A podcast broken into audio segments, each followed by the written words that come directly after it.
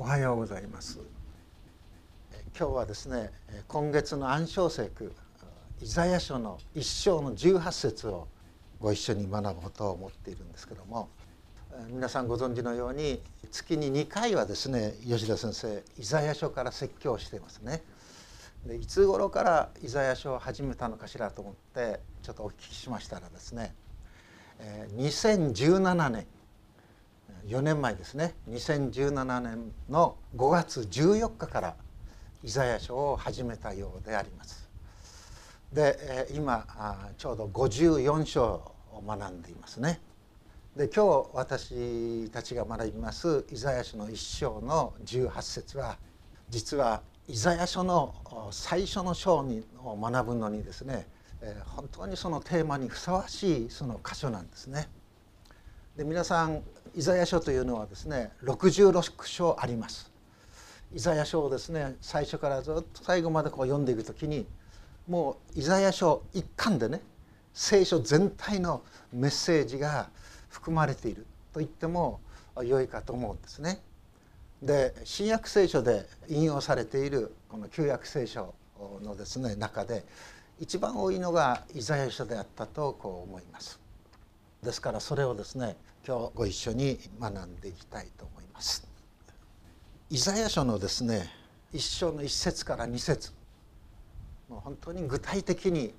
いつどういう時代にイザヤはですね幻を見たのか神様の言葉をこう与えられたのかということがこう書いてありますですね。アモツの子イザヤの幻これは彼がユダとエルサレムについてユダの王ウジヤヨタムアハズヒゼキヤの時代に見たものであるっていうんですね。大体いつの時代かと言いますとイエス様が生まれるもう700年ぐらい前ですからもう今から言うとですね3,000年近く前に預言者イザヤが実際に見た幻なんです。そしてそれがですねいよいよ語られていくというわけですよね。で二節のところを見ますとですねすごい語りかけです。天意を聞けって言うんでしょ。地も耳を傾けよって天意を聞けって言うんですね。宇宙大に向かって聞けと語る。そしてまた地に住む我らに対しても耳を傾けよとこう言うわけですね。なぜならば主が語られるからだっていうんです。主がここの主というのはですねありてあるお方という意味での主です。イスラエルをですね今ありてあるユダもエルサレムもですね今ここに存在しているわけですね。いろいろ侵略を受けてですねアレスタれていますけども今ここに存在しているそのユダもエルサレムも今荒らしめているお方その主が語られるからなんだということであります。でその主がですね18節のところをこう来ますと何て言っているかというと「さあ来たれ論じ合おう」っていうんですね。さあ来たれ論じ合おう、えー、このことを見るとですねこの主なるお方っていうのは議論が好きなようですね。論ずることが大好き。あまあちょっと言葉が過ぎるかもしれませんけどもこの論ずることが好きなお方であります。でもこの論ずることが好きなお方それが主であるということをこう知ると私はですね少し驚きます。いや大いに驚きます。なぜかならば私たちをありてあらしめるお方でしょ。ありてあるお方でしょ。私たちが今ここにあるのは何千何万という条件が重なって今ここにあるんでしょ？私たちは滅びていくものでしょ？私たちは有限なものでしょ？ですからそういう意味ではですねもう質が全然違うんです。創造者なるお方被造物なるお方。でもそのお方が来たれ論じ合おうっていうんです。すなわち私たちと目線を同じくして主なるお方は私たちと論じ合おうっていうんですね。目と目を合わせて論じ合おうっていうんですね。顔と顔と合わせて語り合おうっていうんです。これすごいことですよね。私たち作り主なるお方と会話をすることができる。交わることができる。祈ることができる。ただそれだけではない。今日見るこの箇所ではそのお方が私たちと顔と顔と合わせてある意味でね目と目を合わせて論じ合おうと言っていてくださる。これすごいことだと思いました。目と目を合わせて正面に向き合ってです。論じ合うという言葉はただ単に議論するというだけじゃなくて正面にお互い座ってねそして語り合おうというそういう意味も含めた言葉のようですね論じ合おうという言葉は。ですからここでですね論じ合おうと言っておられるその主ご自身「ヤーカハ」という言葉なんです論じ合おう。ヤーカハ論じ合おうと言ってる主ご自身のその姿勢の中に思いの中になんと謙虚なねなんと謙虚なお方なんだろう。なんと慈しみに富んだお方なんだろう。そういうものを私は皆さんとご一緒に感じていきたいと思うんです。議論というとですねやるかやられるかでしょ。議論好きなのは大体男性ですよね私たちが学生の頃はですねもういろんな学生運動が盛んでねもう知識をですね相手のその住んでいる世界の知識を詰めてそして知識武装してそしてやろうっていうのこんなことやってたわけです。でもそういう議論というのは実に幼稚なものですよね。浅はかなものですよね。ある新聞のコラムにこういう言葉が記されてありました。折々の言葉っていうんですが議論は常に他者を尊敬しているからできることですっていうんです。議論というのは常に他者他の人を議論する相手の人を尊敬しているからこそできることです。その尊敬がない時に尊敬が欠けた時に行う議論というものはそれはその2人のものをねいよいよ引き裂くものでいよいよ溝を広くしいろいろ溝の深みをですね大きく深くしてしまうものですね。議論をする時に他者を尊敬するそのところから議論が生み出すその豊かさ気づきというものが出てくるんだと思うんですね。このイザヤ書の一章のところを見ていく時にですね「さあ来たれ論じ合おうと主は語られる主は仰せられる」というんでしょその主が論じたいと思っている相手は誰かというとそれはイスラエルですよね。そのイスラエルに対してその17節までにどういうことがここで語られているか。すごいですね。イスラエルをもう古典版にある意味ではですね。打ちのめすような言葉が最初から出てくるんでしょ牛はその飼い主をロバは持ち主の飼爆を知っている。それなのにイスラエルは知らない。私の民は悟らないって言うんですから。あなた方は牛やロバ以上に劣っているねということでしょ？そしてさらにですね五節から見てみると頭は余すところ残すところなく病にかかり心臓もすっかり弱り果て足の裏から頭まで健全なところはないっていうんです。イスラエルを一人の人間に例えて言うならば頭から足のつま先までね健全なところは一つもないっていうんです。そして一番大切な心臓もですねもうやっと動いているような弱り果てているっていうんですね。私この歌詞を見た時ねあ私も同じやなと思ったのね。あの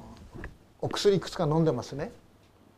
で教会のあの人にこのどうなんでしょうかっていうふうにこう相談してるんですけども。いやまあ、最近言われる。先生それねちょっとね MRI 頭の MRI 取った方がいいですよ。どうも神経がですね足の指がですね傷んだり、ね、ヒリヒリするのはどうもね皮膚病じゃなくてね脳の神経から来てるのかもしれない。頭の働きもね鈍くなってもうすぐ忘れっぽくなってなもういろんな人の名前をですねなかなか覚えられなくてもう失礼ばっかしているんですけども頭が衰えてるだけじゃない。もう口の方のところも海ができ始めてない。そしてですね胃腸もですねあんまり丈夫じゃない、えー、そしてですね、えー、腰もちょっと痛い。今もうちょっと隠しバンドしてて。そして今も走れることができない、まあ、せいぜい水の中ぐらいだ。ああここで言われているね。頭の先からてっぺんから心臓そして足の親指の先まで弱り果てている健全なところがない。ああこれ私だなと思わせることです。そしてそれだけじゃないっていうんですねイスラエルは。あなた方のやっている宗教の行事ももうやめろと私は言いたいんだっていうことでしょ。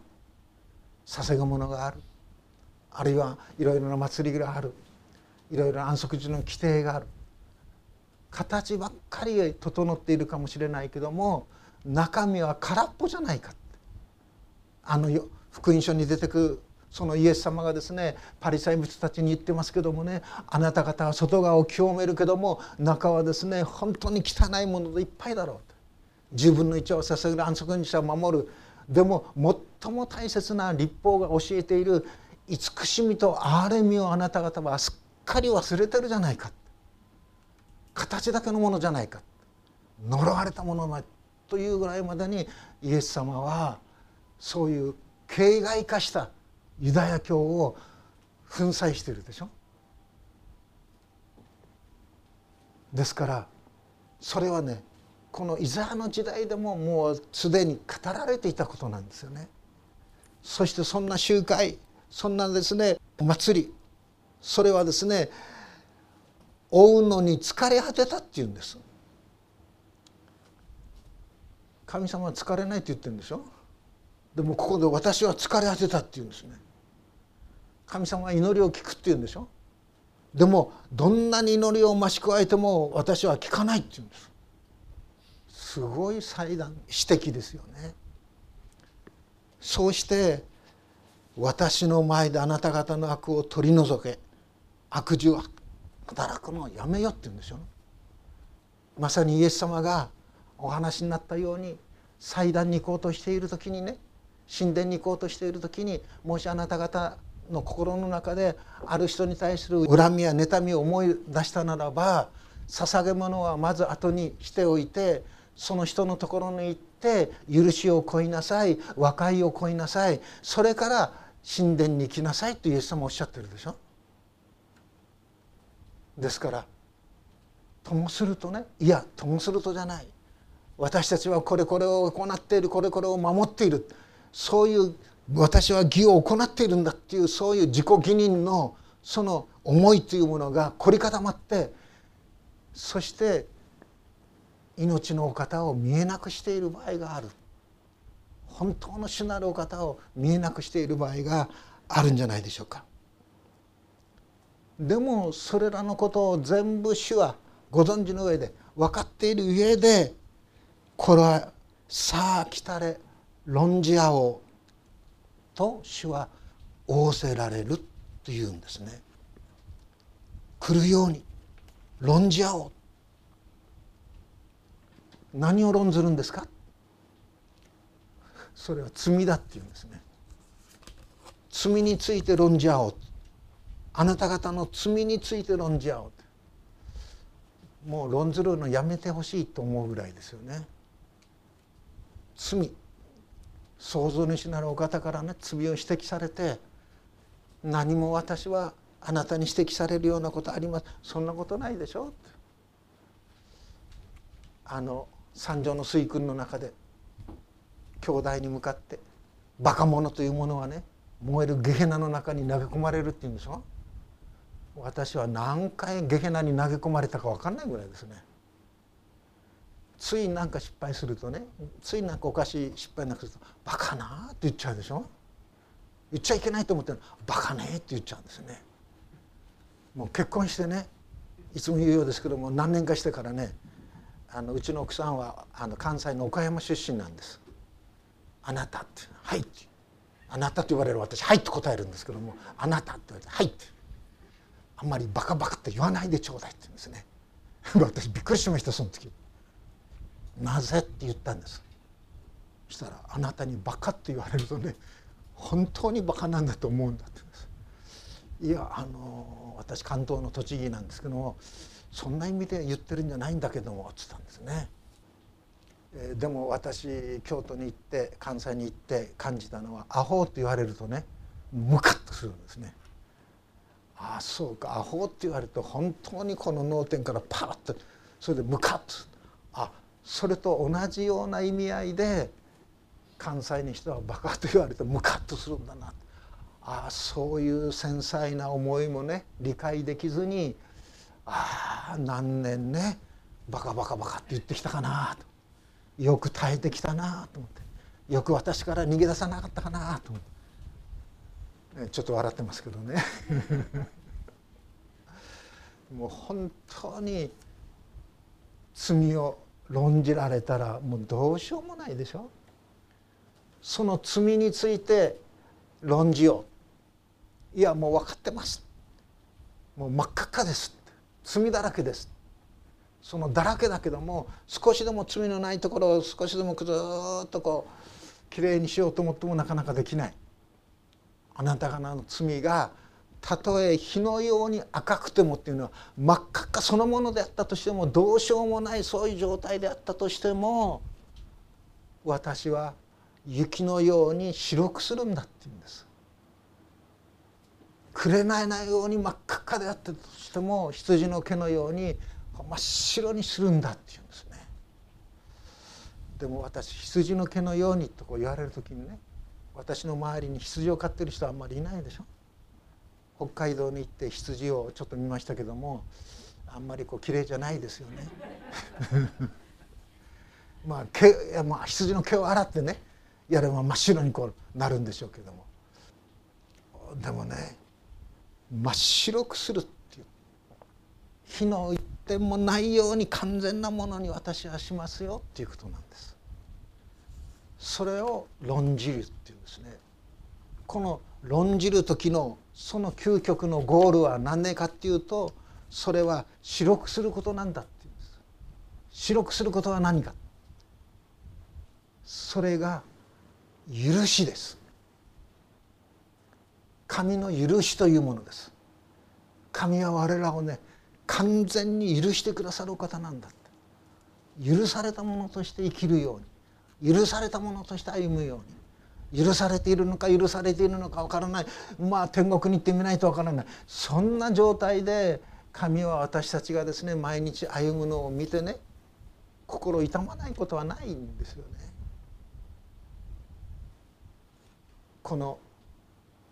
一生の18節そこに描かれているその神の愛というものはルカ伝15章の宝刀息子の父親の姿そのものですよね。あの宝刀息子の宝刀三昧そして身を持ち崩してそして本当に豚の食べるような餌しか食べられないな時にはっと気がついてでも帰ろうと思った。父のもとに帰ろうと思った。そういう気持ちを持った時にどんなに父親は喜んだか。そして遠く離れているにもかかわらずその息子のところに駆け寄って抱きしめたか。そして喜びをそこに表したか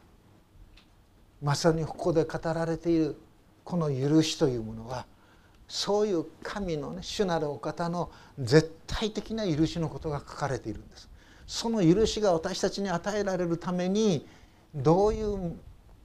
神は痛みを辛さを通ってこられたのかということがあのイザヤ書の53章に記されているんです。イザヤ書の53章これはイザヤ書の一章のあの18節のそのままの姿です。すごいことですよね。そしてこのイザヤ書はまた私たちに何を描い描いていてくださるかというならば私たちの歴史の究極のゴールがどこにありどういう姿なのかということがイザヤ書の2章のですね2節から4節に書かれているんです。